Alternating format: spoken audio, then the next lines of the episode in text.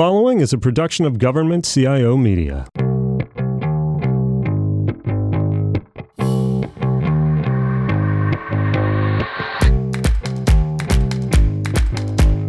Welcome to Cybercast. I'm Kiersten Todd. And I'm Roger Cressey. Today, we're pleased to welcome Grant Schneider on Cybercast. Grant is currently the United States Chief Information Security Officer at the Office of Management and Budget. And last fall, he took on a second role because one is not enough at the White House as a Senior Director for Cybersecurity at the National Security Council. Grant, it's great to have you here today. Thank you. Thank you for having me. It's great to have you, Grant. So we'll start with a retrospective. It's been 18 months since the release of the Executive Order 13800. When you look at the EO and its release and what's happened since then, what can you identify as the biggest successes of that executive order and what do you see as the continuing challenges? I think when we look at that executive order, A, it came very early in the administration and set a path and a direction for cybersecurity for where we need to go across the government and steps we need to take. It assigned 15 different deliverables, all of which got done. So success. We did that, although an important metric in government. I, absolutely. Except those in and of themselves don't necessarily make us more secure. I think that two areas that I would highlight as being very successful have been around federal cybersecurity. So we've gotten a lot of momentum, a lot of awareness on federal cybersecurity, and that we now have a risk determination report so we actually understand what the risk is we're not comfortable with where it is. However, we understand the risk across the federal government. I think also around deterrence and holding people accountable. So we've done a lot that was, I believe, a result of the executive order around indictments, sanctions, holding malicious actors accountable for their behavior in cyberspace. And so I think that's definitely been a positive for the executive order. So you mentioned risk, and I think you know, making risk management a central tenet of how the administration approaches cyber was a great idea. I mean, Kiersten and I were present at the creation of the NIST Voluntary Cyber Framework. So, you know, every time we hear risk, we drink again, and it's been important.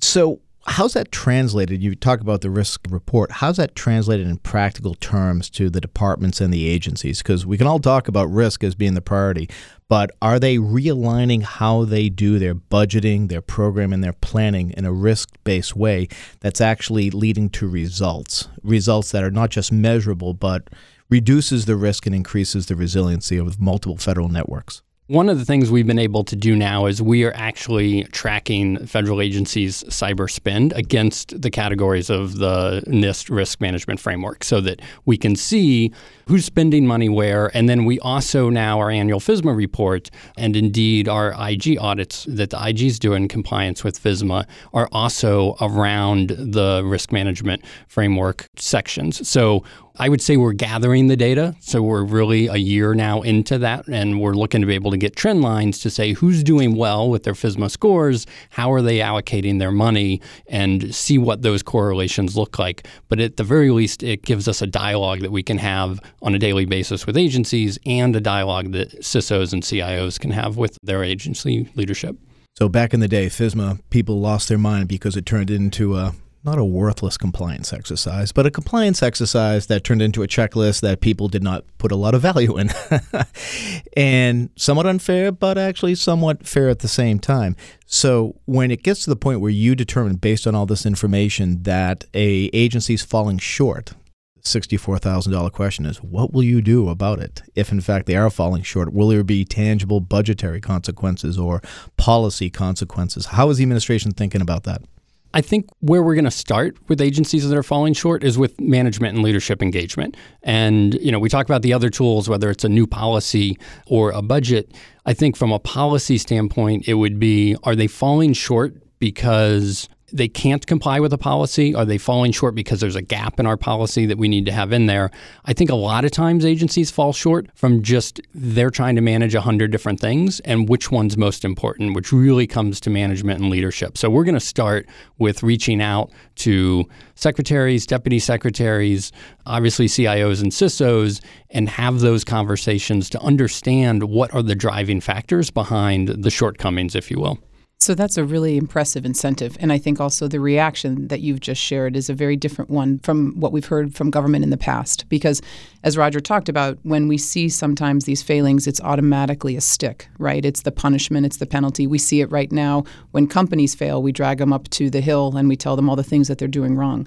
But what you're looking at under this risk management approach is how do we make this better? And so if we can look at how resources are allocated, not technically and not quantitatively, but the qualitative piece, because one of the key points of the executive order is saying, you, madam or Mr. Secretary, you are responsible for cybersecurity. So that may mean that they don't have the capabilities or the understanding. And so I think that approach is very refreshing to hear because it's an effective risk management tool for handling failure and when something doesn't happen right. It's saying, okay, how do we make this better, not just how do we punish? And I think we need to embrace some of the failures because, quite frankly, yep. risk management means I prioritized some things higher than others. And exactly. if the failure or the incident happens at something that was lower on the priority list because we knew we could accept risk there, then we actually need to find a way to congratulate people for doing a good job on risk management, not beat them up because someone got into one of their websites that wasn't that important in the first place. So that's a huge education and awareness objective because people, when they talk risk, there still is that zero sum mentality. And being able to understand that and put that out there, I think will make a big difference. Well, and this goes to something I want to ask about your current position, but what you're also talking about is looking at government as a whole government. What we hear a lot in cybersecurity with federal government is well, each agency is so distinct and unique. How do you create policies that can harmonize across them? But what you've talked about is we can learn from one agency what's worked, what hasn't, how those priorities are being executed, and how do we share that with other agencies so we can actually see that the whole of government can help each other which does lead to the next question about your role. As I mentioned, just because one role wasn't enough, you got two. you have a position that straddles OMB and the NSC. And a lot of that, our understanding was initially because you can't have policies that require budgetary authority and budget being made without the knowledge of budget, and also your knowledge and expertise in this space across government is unique. How is this position working, and would you, you know, give it to a friend or a foe if you were passing it down? What have you found to work well, and obviously, where are some of the challenges? I find that it's working well and my OMB leadership and my NSC leadership find that it's working well also, largely because my OMB role for oversight of federal cybersecurity is a enormous because the federal government's so big, but it's also a big chunk of the portfolio on the National Security Council side. So mm-hmm. I also have critical infrastructure in my NSC portfolio.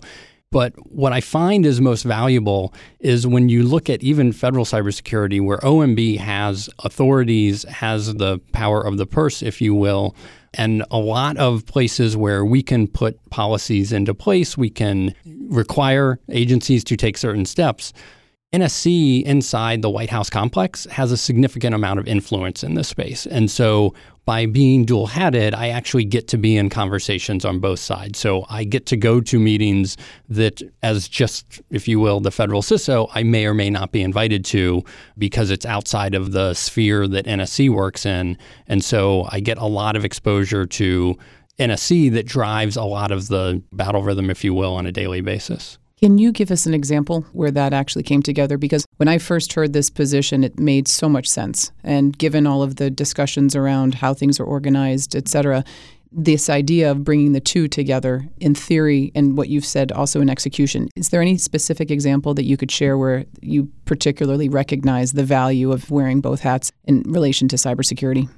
One that I will go to is the vulnerabilities equities process, which is a process by which the government, when we identify a vulnerability in a system, we go through a due diligence to determine whether or not we're going to disclose that to industry, to the manufacturer to patch it, or is it something that is of unique value to the government for our offensive or in order to exploit for intelligence purposes. And so I now chair the vulnerabilities equities process, which I have a really unique view because the entirety of my OMB role is on the defensive side. And yet, having an intelligence community background and sitting on the National Security Council staff, I understand that we need these offensive capabilities. And I'm able to be involved with those behind the scenes dialogues in so much as there are any, or at least be able to ask more probing questions, I think, because of that dual hatted nature. So when we had Jim Miller, former Undersecretary of Defense for Policy, on not too long ago, one of the things he said was that in his time in government and prior administrations, we were all guilty of self deterrence. It was kind of like we got a gun to our head. You know, don't do anything from a cyber perspective or you might shoot yourself. And self deterrence has actually hurt us in a number of occasions. The administration, I think, has made a very good argument of why we got to get out of that space because of your intelligence community background, because you see the threat from perhaps a different perspective than some other folks. What do you see as the biggest opportunity to take advantage of a more forward leaning or more proactive approach when it comes to defending the government's cyber networks?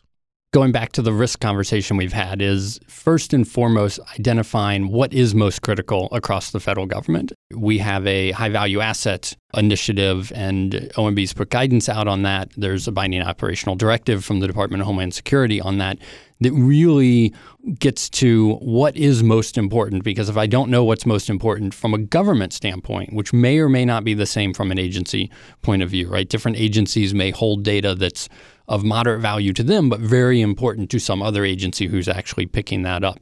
And so, as we are able to take that program, have a generally prioritized list of what's most important, then we can bring and identify how to bring our national assets from a defensive standpoint to bear against those. So, what makes the most sense? Where do we invest the capacity and capabilities that DHS has?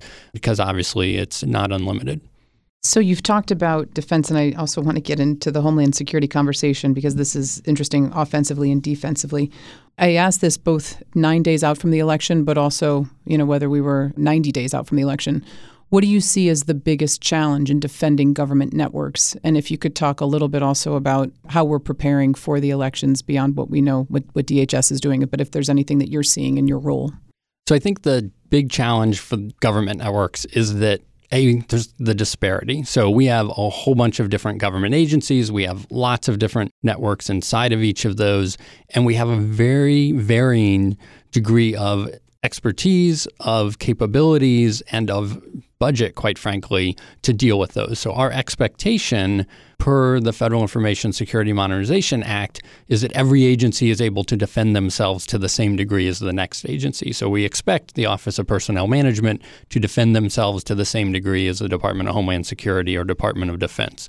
The budget realities are that that's never going to be the case. And so, what we need to be able to do is a put out policies that are general enough that apply to everyone but also be able to have more amplifying guidance behind those policies. And this is where we partner with the Department of Homeland Security so that the agencies that are maybe less sophisticated that they're able to have more of a checklist approach to how to help defend themselves as opposed to someone that's got a lot of engineering resources they can apply. So, in talking about the Department of Homeland Security, if we look at two years ago, at the end of the previous administration, there was a lot of discussion around what can we do to pull cybersecurity out of DHS. You know, there was a lot of discussion around where should this capability be held. Now, DHS has demonstrated a capability and this overarching role across all the civil agencies. And a lot of that has come as a function of the administration policies, their effectiveness, and the work that you've done. What do you think has been the critical point, or what has been the reasons for the success of DHS so far in managing what it has managed? There's obviously a lot more to go, but why have we seen this maturity growth within this agency when it's been part of the creation of DHS and seeing all of the challenges? It's been a very rocky road, but in cyber, what we've seen in the last 18 months has been a real leap forward in looking at elections, which we'll get to, but the critical infrastructure, the National Risk Management Center, efforts that while people are looking at, okay, what are they delivering, they're at least looking in the right place. And we're seeing some progress in these spaces. Part of it is the environmentals that we're living in, where there is significant understanding or recognition today of the challenges with cybersecurity because it's not just that my email might not be working, it's that the viability of my entire organization, government or private industry, could go away. And the dependency of the mission delivery for the federal government on good cybersecurity capabilities and practices is absolutely paramount. I think the fact that DHS has leadership that understands that and recognizes that, DHS is being forward leaning and really working, I think, harder to engage with agencies, engage with agency leadership, with CIOs and CISOs to really be sure that it is clear of what their role is going to be, what capabilities they're going to bring to bear, and then also clear of what an agency is going to be expected to provide and how those will work together. Let's talk about a controversial issue. When the administration announced the elimination of the cyber coordinator position, a number of minds exploded in the national capital region. Kiersten and I have both worked in the White House. We've both been in positions where we've worked for coordinators. And it takes more than an individual and a title to actually deliver policy and to deliver the type of results that one would want. Nonetheless, though, there are legitimate questions of you're a busy man. You're wearing two hats. You have the NSC by definition is a small staff. How has the removal of a cyber coordinator, number one, impacted your job? I assume you're going to say it really hasn't, but if you don't, that's okay. But more importantly, do you think it sent a wrong message to folks outside the Beltway about how the administration is prioritizing cyber within its portfolio of issues that it has to deal with? I think it's clear that the administration has a focus on cybersecurity, starting with Executive Order 13800 at the beginning of the administration, continuing on at the end of last month with the National Cyber Strategy, the first cyber strategy we've had in 15 years. But it really goes to what actions are being done and what work's being done. And so we've continued to have engagement. You know, that executive order really served as a rallying point for the most part for federal government, but also for some industry involvement as well around those deliverables and identifying what it is we need to do to enhance our national cybersecurity. The National Cyber Strategy goes even further as a call to action for government and industry around what steps do we need to take and how are we going to enhance both our national security and our economic security through better hardening of our cyber capabilities. You know, you ask how it's affected me personally. If anything, I do more events like this. Otherwise, though, inside of the National Security Council, it was the only coordinator role. You've worked for coordinators. I think titles and roles change from administration to administration, but what matters is that focus on cybersecurity and the actions that are being undertaken both at different agencies, Homeland Security, and at the White House around this topic.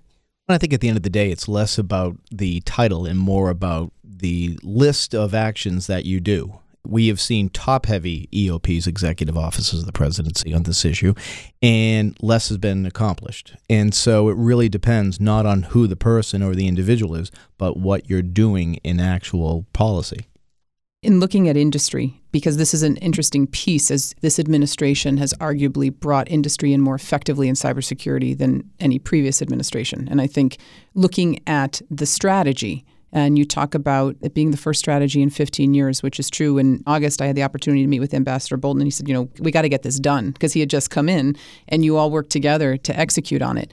What were the priorities as you were drafting the strategy? What were the leading priorities? Because this obviously focused a lot on, to your earlier point, deterrence, but also appropriate response when something has happened and consequences. Could you just lay out a little bit when the strategy was being developed? What were those overarching themes that you wanted to make sure were addressed from the intent of the strategy? I would say from the intent of the strategy, a lot of it built on the work from the executive order 13800 and all the deliverables from the executive order that really became manifested. And so if you looked at the main priorities, certainly federal cybersecurity, right? We need to protect and defend all of the data and information the government's holding, our citizen data and other services we provide to citizens critical infrastructure, we need to understand and identify what is the role of the federal government in protecting critical infrastructure, the majority of which is owned and operated by private industry. How can we bring national capabilities to bear in that environment? And what is the balance? What is the expectation of the owner operator, and what is the expectation and role for the federal government? Also, combating cybercrime a significant amount of the malicious activity in the internet is criminal in nature and not nation state. Obviously, nation state is a very big concern.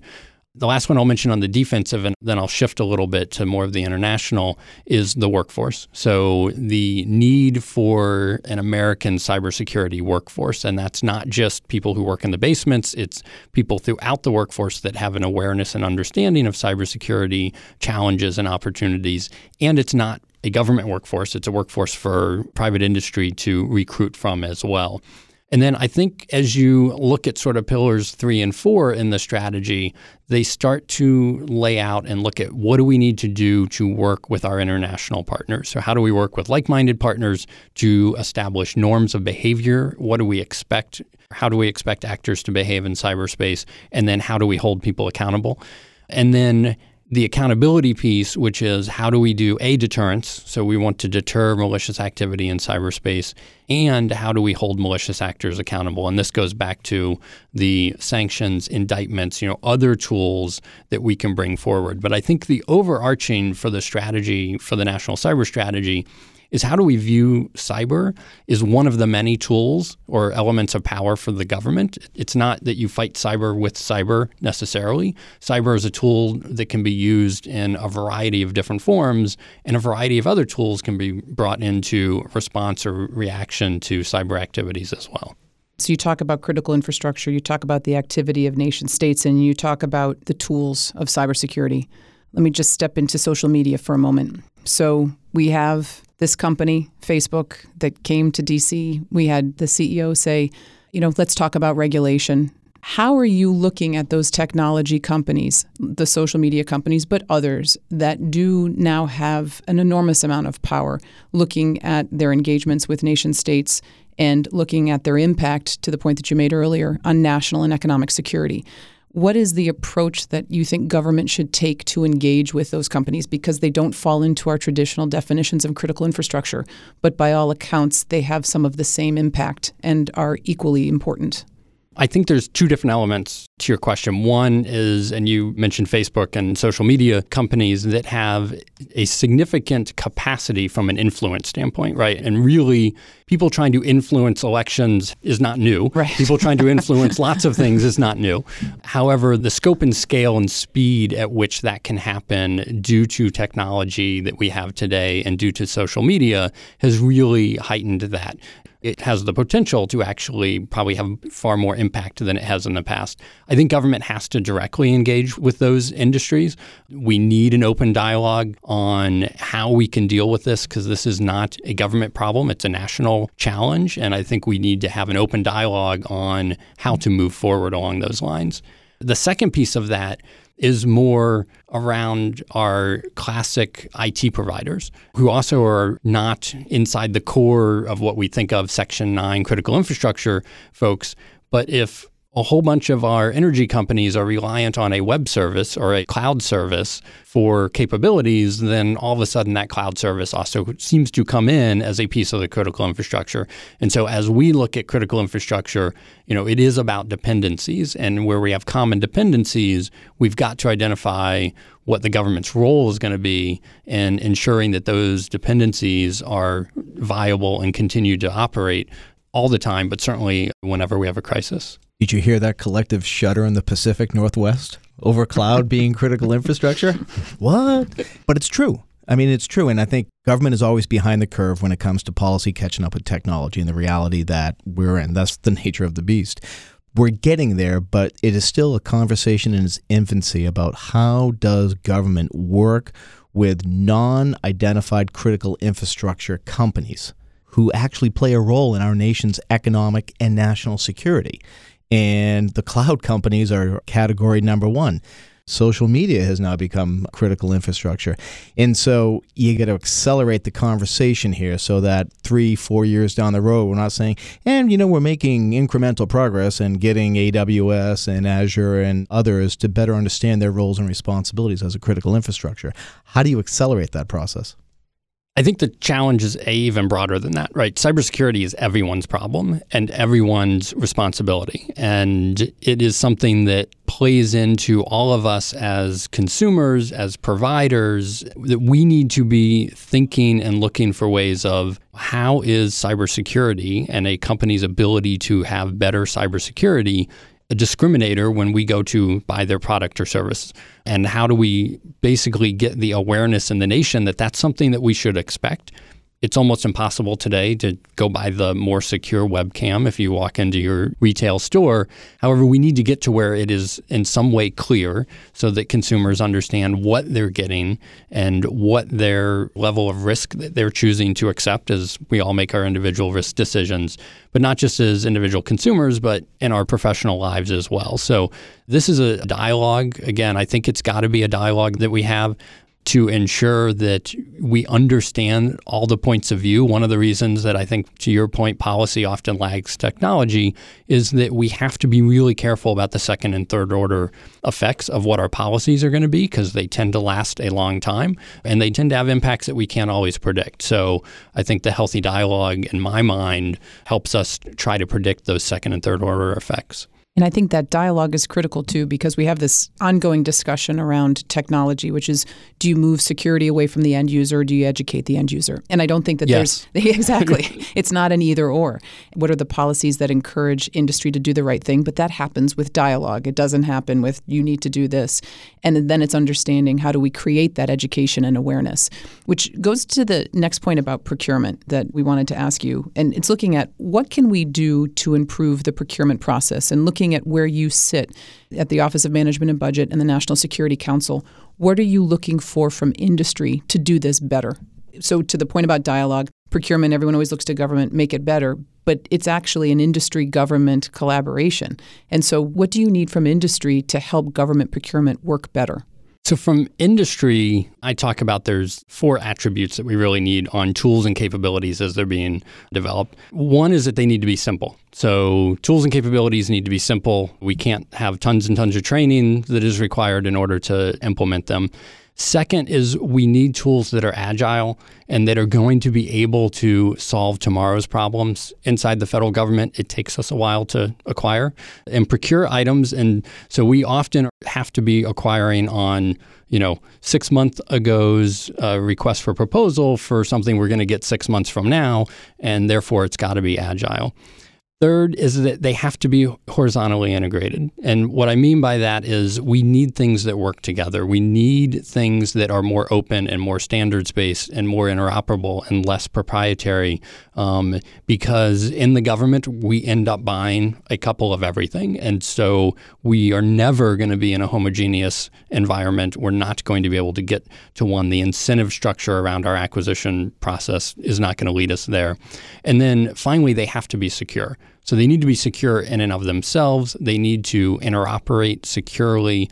And we occasionally see where we have an incident, and it was because on the 12th page of the configuration for the security settings under advanced mode, someone didn't check a checkbox, right?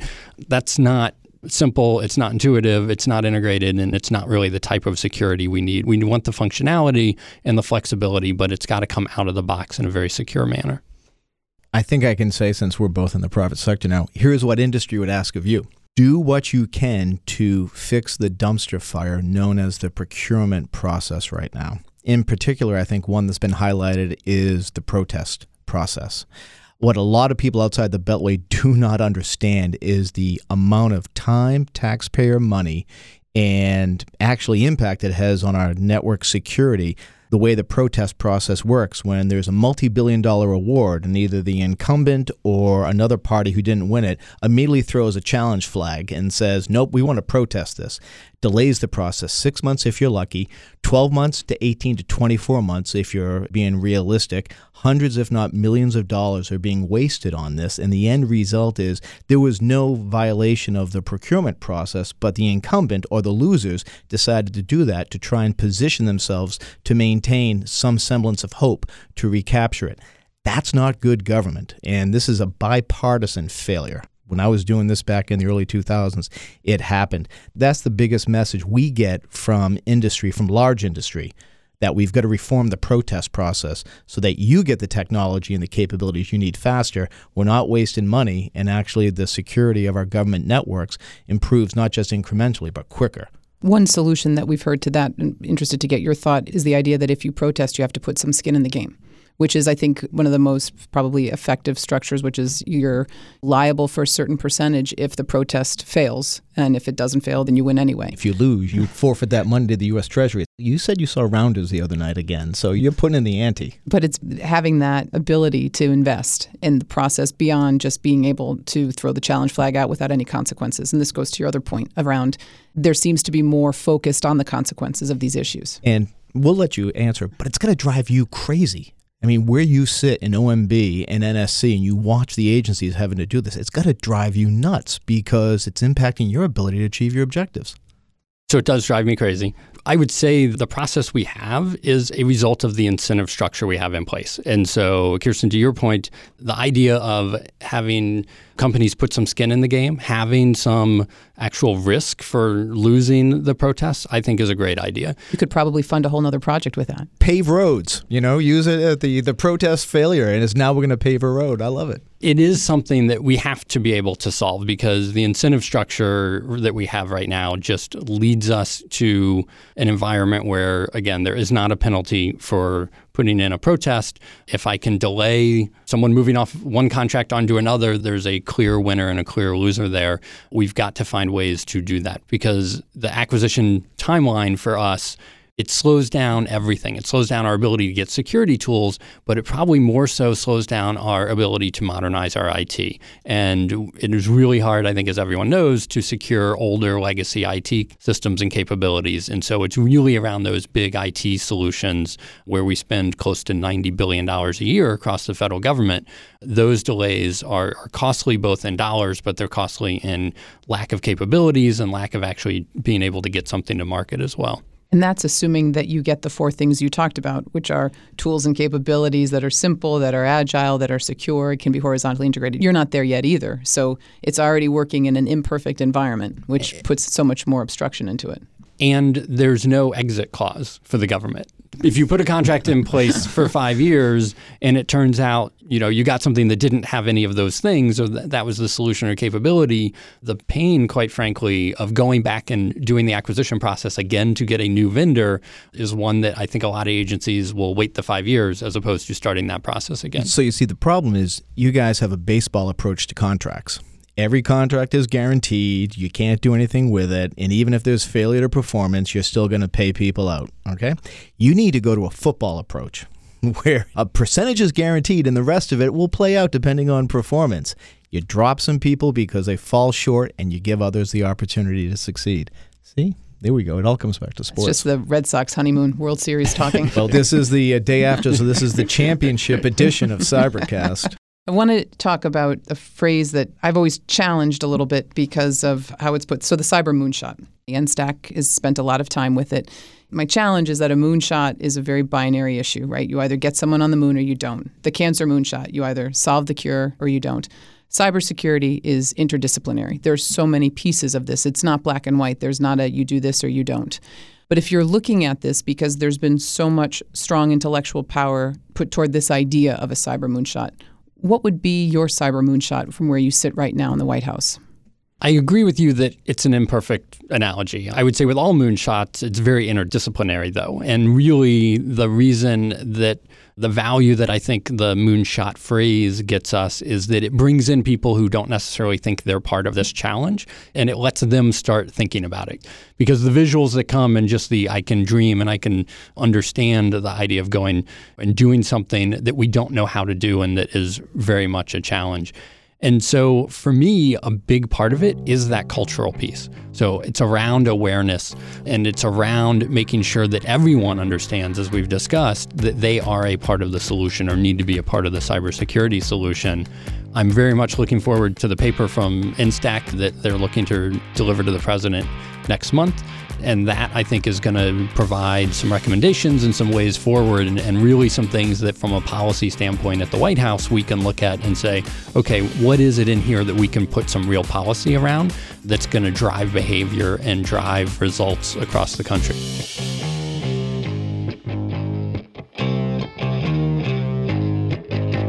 Okay, Grant, to wrap up, we're going to play a game on Cybercast. The game is called When I Say, You Then Say.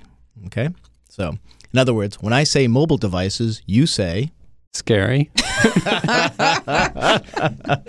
I like this game. This is a good game. All right, so that's the first one. Kiersten. When I say artificial intelligence, you say Opportunities. When I say identity and access management, you say Critically important for everything around security. when I say Capitol Hill, you say Our partners. That is well done. That is well done. And this from someone who doesn't have to go up to the hill. So that was well said. When I say blockchain, you say Intriguing. that's way too diplomatic. Come on, say it. Time will tell. That's better. And because I've teased this throughout the entire podcast, when I say elections, you say all two weeks away, then two years away, then two years away, then two years away. This is a gift that's going to keep on giving. Like the old Breck shampoo commercial. They told two friends and so on and so on and so on. So because this is the championship edition, we'll close with the following. Kiersten's going to shake her head. So not many people outside the National Capital Region know who you are. Many people didn't really know who Steve Pearce was with the Boston Red Sox, but Steve Pearce is now the MVP of the World Series because he delivered in times and places when it was critically needed. And because of where you sit and the roles that you have, you have that Steve Pearce like responsibility. We're grateful to have you on the show, and we want to thank you for what you're doing. We certainly hope, like Steve Pearce, you walk away with a brand new Chevy and the Willie Mays Trophy in a few years. your role is unique. It's the first time we've seen it, and you are doing a tremendous job balancing this. And as we talked about earlier, this is not a partisan issue, and you're creating success and outcomes and deliverables in a space that's always been very difficult. And we thank you for your service and for all that you're doing. And yes, may that red Chevy be waiting patiently for you in uh, two years, two years, two years. Thank you, Grant. Thanks so much, Grant, for your time. Thanks for helping to bring awareness to cybersecurity. It is obviously a huge challenge. I know that I've had a lot of conversations with folks about what their challenges are. There's been a lot of conversations around doing the basics. How do we do the basic patching and how do we modernize our IT? But also a lot around, for me, the culture and the workforce and the need for just more people who have awareness, whether they're cyber experts, whether they're technologists, or they're senior leaders inside or outside of government. But really, how do we get more people to understand the challenges and the opportunities in this space? Absolutely. Thank you very much, Grant. Thank you. Thanks for listening to this episode of Cybercast. You can find Cybercast on Apple Podcast. Please subscribe and leave a five star review.